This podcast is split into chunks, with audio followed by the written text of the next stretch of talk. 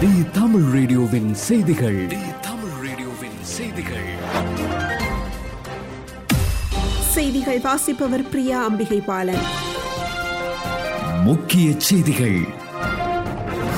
எரிமலை சீற்றத்தால் பாதிப்புக்குள்ளான தீவு நாடான டோங்காவில் ஐந்து பேருக்கு கொரோனா தொற்று உறுதி செய்யப்பட்டதை தொடர்ந்து அங்கு முதல் முறையாக ஊரடங்கு அமல்படுத்தப்பட்டுள்ளது சீனாவில் தோன்றிய கொரோனா வைரஸ் இரண்டு ஆண்டுகளை கடந்து உலகை அச்சுறுத்திக் கொண்டிருக்கின்றது. உலகின் பெரும்பாலான நாடுகள் கொரோனாவின் கோரப்பிடியில் சிக்கினாலும் இன்று வரை ஒரு கொரோனா நோயாளி கூட இல்லாத ஒரு சில நாடுகள் இருக்கத்தான் செய்கின்றன. அந்த வகையில் தென் பசிபிக் கடலில் அமைந்திருக்கும் சிறிய தீவு நாடான டோங்கா கொரோனா தொற்றிலிருந்து தப்பிய சொற்ப நாடுகளில் ஒன்றாக இருந்து வந்தது. இந்த நிலையில் நேற்று முன்தினம் டோங்காவில் இரண்டு பேருக்கு கொரோனா தொற்று உறுதி செய்யப்பட்டது. இதனைத் தொடர்ந்து அங்கு ஊரடங்கு முதன்முறையாக அமல்படுத்தப்பட்டுள்ளது.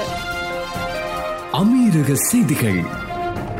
அமீரகத்தில் நடத்தப்பட்ட ஹவுதி தாக்குதலில் பலியான அபுதாபி நேஷனல் ஆயில் நிறுவன ஊழியர்களின் குடும்ப உறுப்பினர்களுக்கு இழப்பீடு மற்றும் வேலைகள் வழங்கப்படும். மேலும் தாக்குதலில் கொல்லப்பட்ட இரண்டு இந்தியர்களின் குழந்தைகளின் கல்விக்கு நிதியளிக்கப்படும் என்று அபுதாபி நேஷனல் ஆயில் நிறுவனம் தெரிவித்துள்ளதாக இந்திய தூதர் தெரிவித்துள்ளார்.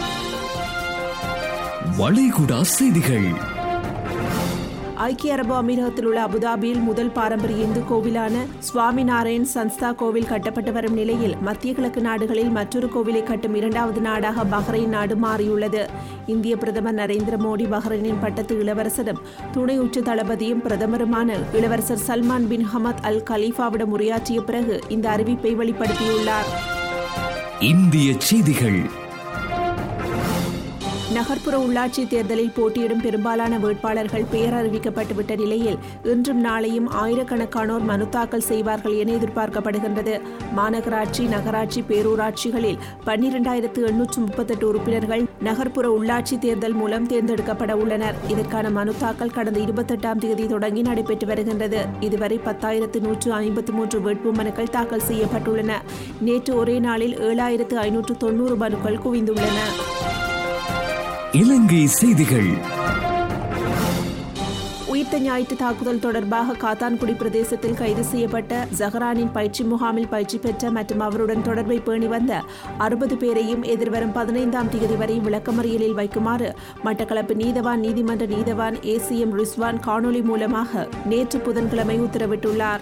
கடந்த இரண்டாயிரத்தி பத்தொன்பதாம் ஆண்டு உயிர்த்த ஞாயிறன்று இடம்பெற்ற தாக்குதலின் பின்னர் ஜஹரான் குழுவோடு தொடர்புடையவர்கள் என்றும் இவர்கள் ஹம்பாந்தோட்டை மற்றும் நுவரேலியா போன்ற இடங்களுக்கு பயிற்சிக்காக சென்றார்கள் என்ற சந்தேகத்தில் காத்தான்குடியைச் சேர்ந்த அறுபத்தைந்து பேர் கைது செய்யப்பட்டிருந்தனர். விளையாட்டுச் செய்திகள். சீனாவின் ஜீரோ கோவிட் கொள்கைக்கு மத்தியில் பீச்சிங் குளிர்கால ஒலிம்பிக்கில் பங்கேற்க திட்டமிடப்பட்ட சுமார் ஐம்பது வெளிநாட்டு விளையாட்டு வீரர்கள் கொரோனா வைரசுக்கு சாதகமான சோதனை செய்யப்பட்டுள்ளனர்.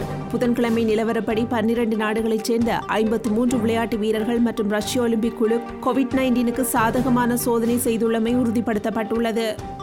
இத்துடன் தி தமிழ் ரேடியோவின் மதியம் மூன்று மணி செய்தி அறிக்கை நிறைவு பெறுகின்றது. தொடர்ந்தும் ஆர்ஜி ஹாசினியுடன் பாட்டு பாக்ஸ் நிகழ்ச்சியோடு இணைந்திருங்கள். தி தமிழ் ரேடியோவின் செய்திகள்.